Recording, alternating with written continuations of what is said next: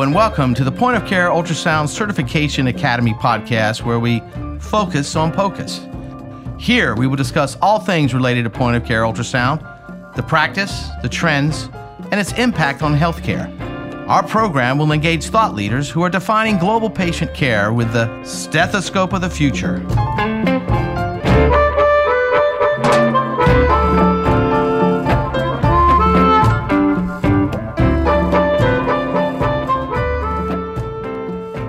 Hey, hey, what do you say? James Day here, recording live from Focus on POCUS Studios in sunny, or finally sunny, Media, Pennsylvania.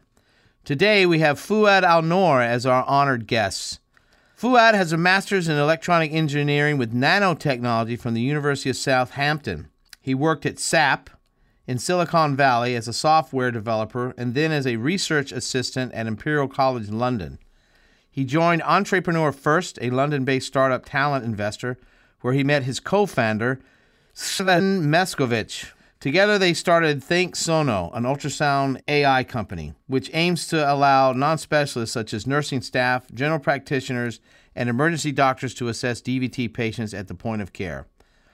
Fuad has given a TEDx talk on how to build a medical technology company and is pushing the boundaries of ultrasound technology. Wow, I've been looking forward to this all day. Fuad, how are you? I'm glad. Yeah, me too. I'm wonderful. I'm fantastic. How are you doing? Well, how's everything across the pond over there in London? Well, it's good. Today is sunny, so therefore we're all happy here in the UK. You know, you can see people smiling. They're not grumpy anymore. They, you know, give way when you're walking. So it's pretty good. Yeah, I'd say it's lovely around here this time of year. The so sun has a way of making us all friendlier no matter what latitude you're at. Uh, I, I'm telling you, I I experienced that heavily when I was in California. I was like, why is everyone so goddamn happy in this country? and I realized, oh, it's because of the sun. And that makes sense.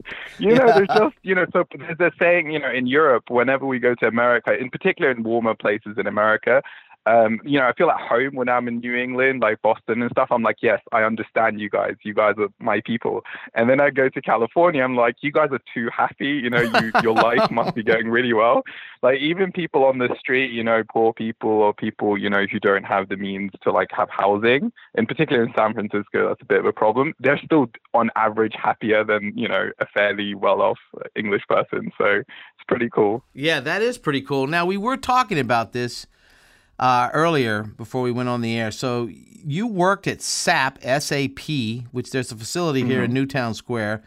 And what is the mystery with SAP? What does it stand for in Silicon Valley? Yeah, honestly, I have no idea. And most people, I'd say a lot of people in the company don't have any idea either. And the main reason is because the name changed a couple of times and it was German.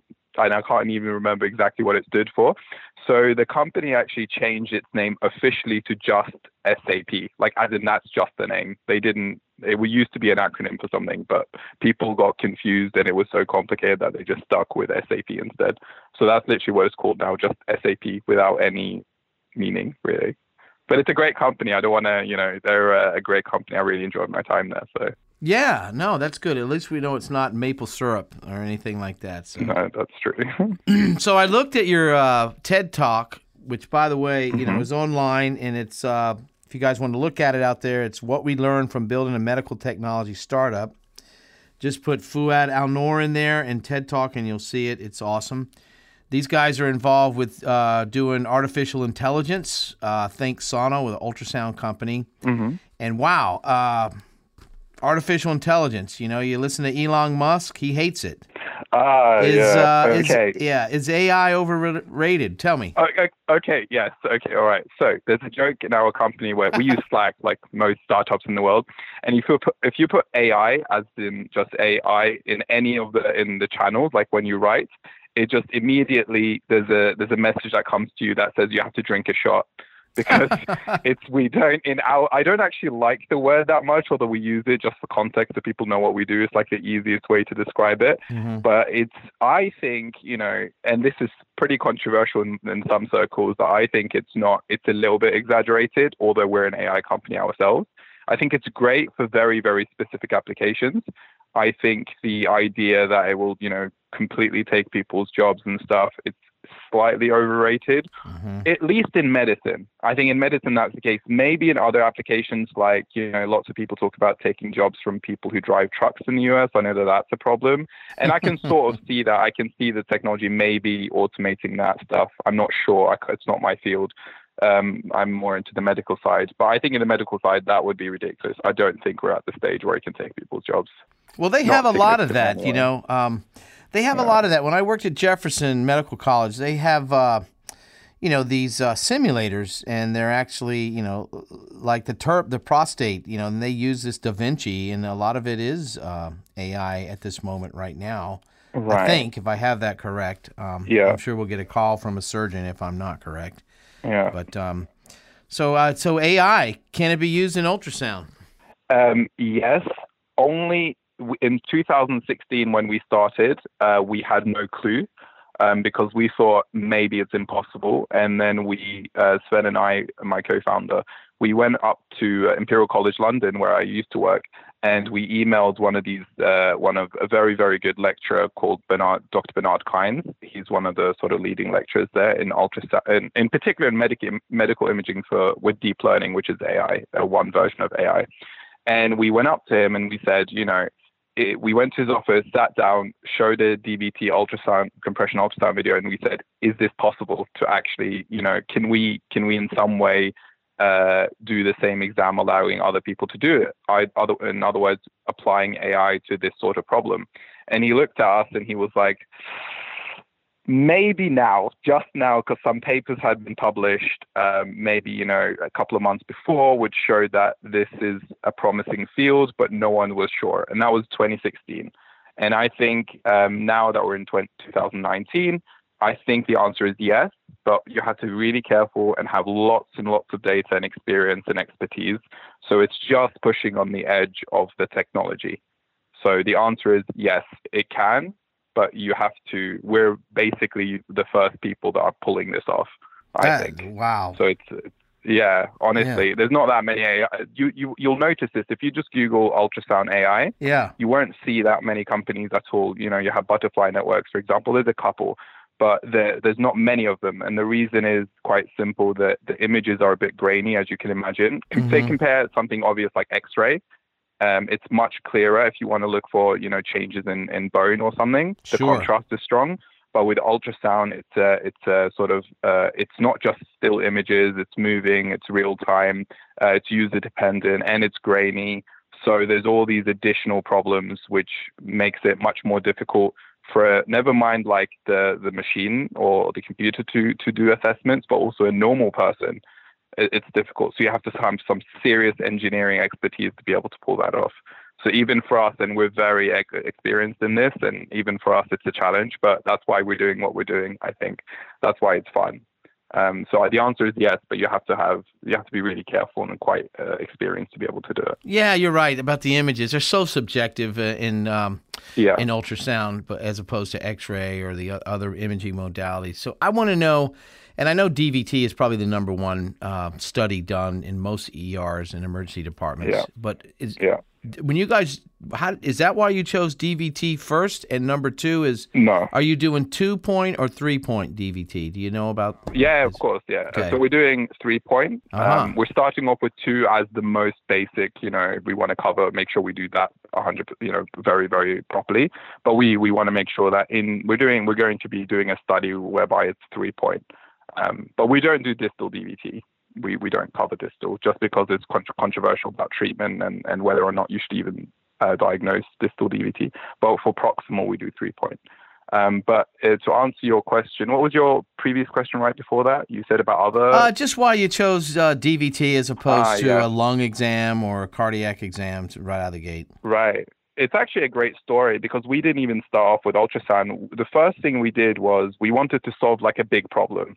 And, in, med, in medical, in medical uh, like a big, a relatively big medical problem, which we have an edge, what we call an edge. So, like something that I can offer because with my skill set and my co founder's skill set, it's fairly unique. Um, but, you know, so it has to be something we can actually solve practically. Um, and so we kept looking for different problems, and then we spoke to lots of doctors. And one of them mentioned DVT as a problem for us. And I have to be honest, I have zero clue about DVT. I didn't know what it was. Mm-hmm. So we, you know, we started doing some research, and we found out, you know, blood clots in the leg that seems to be a serious problem and we did some assessments and then you know what we thought we didn't we didn't really look at ultrasound even to diagnose it. We had a vague idea that that's how it's diagnosed. Mm-hmm. but because i'm slightly arrogant i thought you know what? Let's use lasers. I have some of that in my background uh, from university and i said you know let's shine light on the leg you know and, and in principle you should be able to you know measure some sort of change in the light because of the absorption by the clot and then mm-hmm. that's how you detect it and then we went, you know, with that for like six months or something. And then we met with lots of professors and we went to like uh, laser companies and tried to do it with lasers.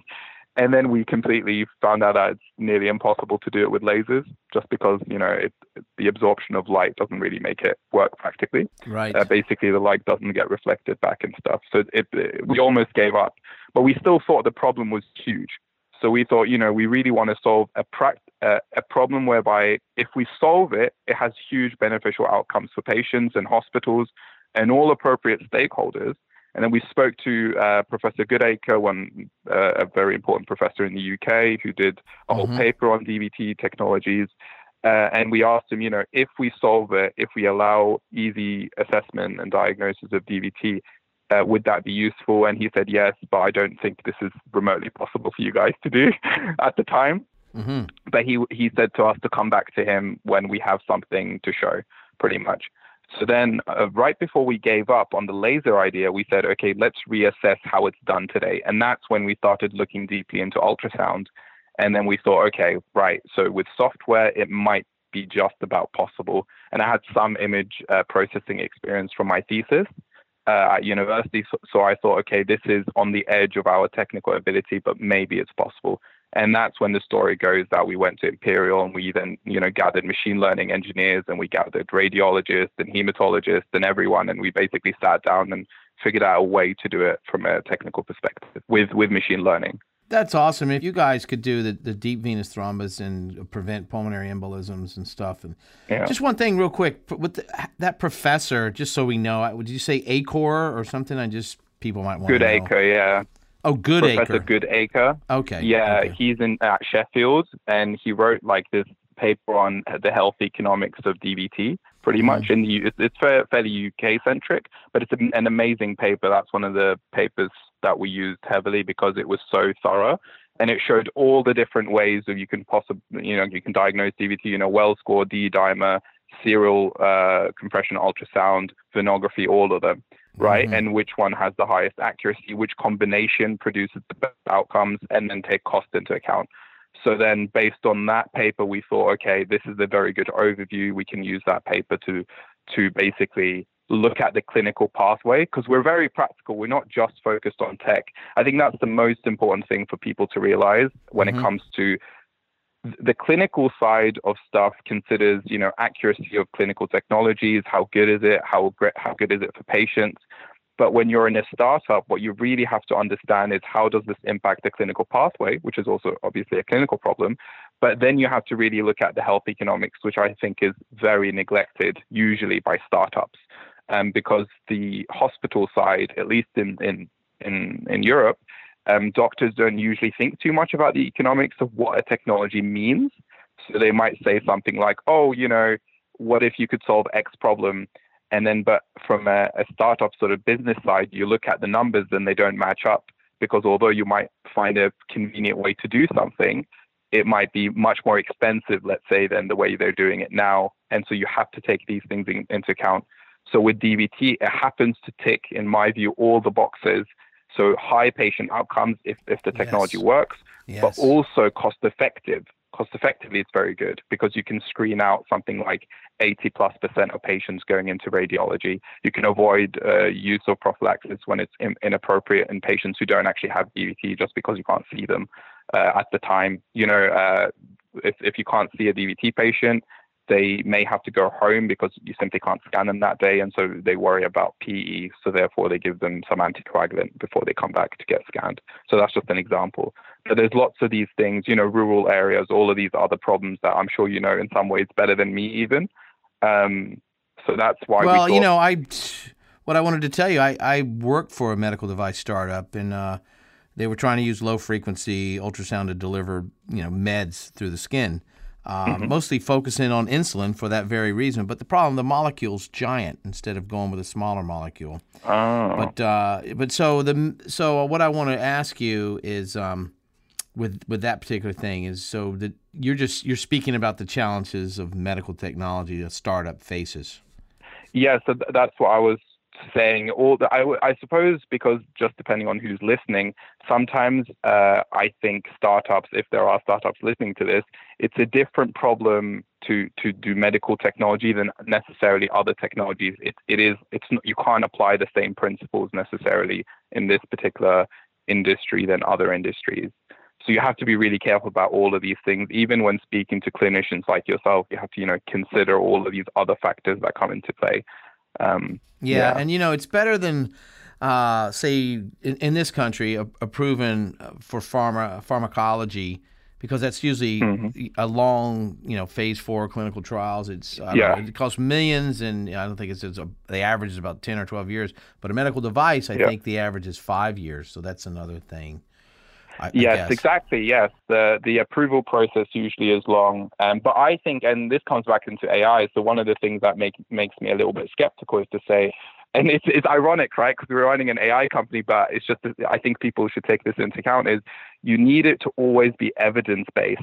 So you can't like here's an example. You can have a data set of whatever AI technology you want to pick, and then that data set is a bit biased. You know, it's, it's still going to be limited in some ways. Um, and therefore, how can you make sure that when your tech has your technology seen all these different types of cases, even cases that are fairly rare, but a, a specialist would catch, does your system, does your machine catch these cases as well? And that's a trickier problem than can be seen. This is why I don't think, for example, AI will replace all of you know radiology or all of these other medical professions. I think with very specific applications like DVT, it's hugely useful. Mhm. I think for other applications, for example, it's not. You know, I want to ask you: Can you guys make uh, you know clone me and make a couple AI drones that could just bring me home paychecks from like five jobs?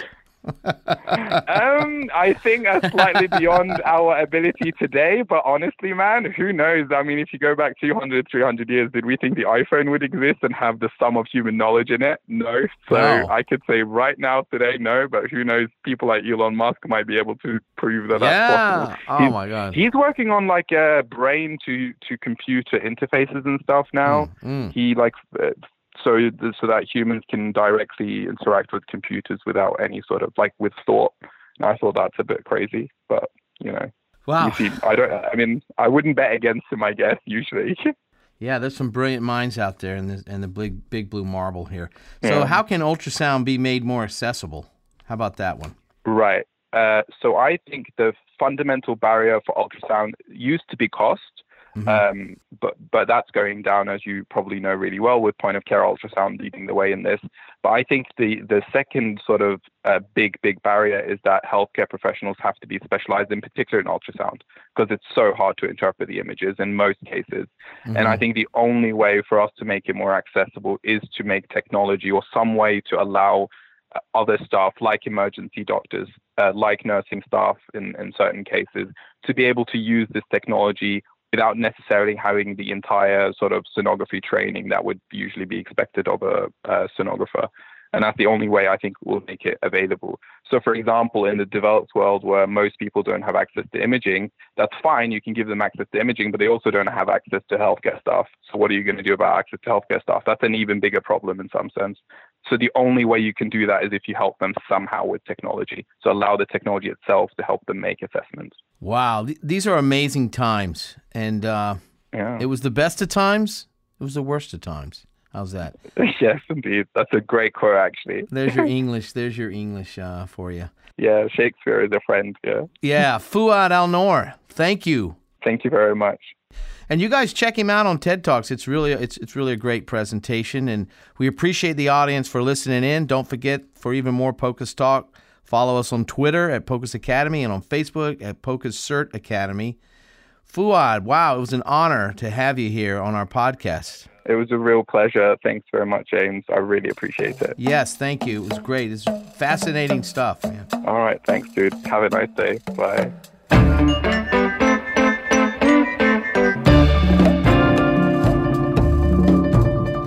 We hope you enjoyed today's podcast, Focus on Pocus.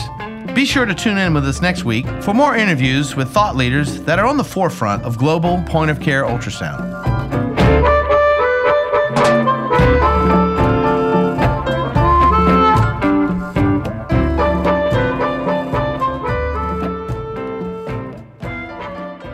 The thoughts and opinions expressed in this podcast are the views and opinions of the guests and not those of Inteleos. This podcast is for information purposes only.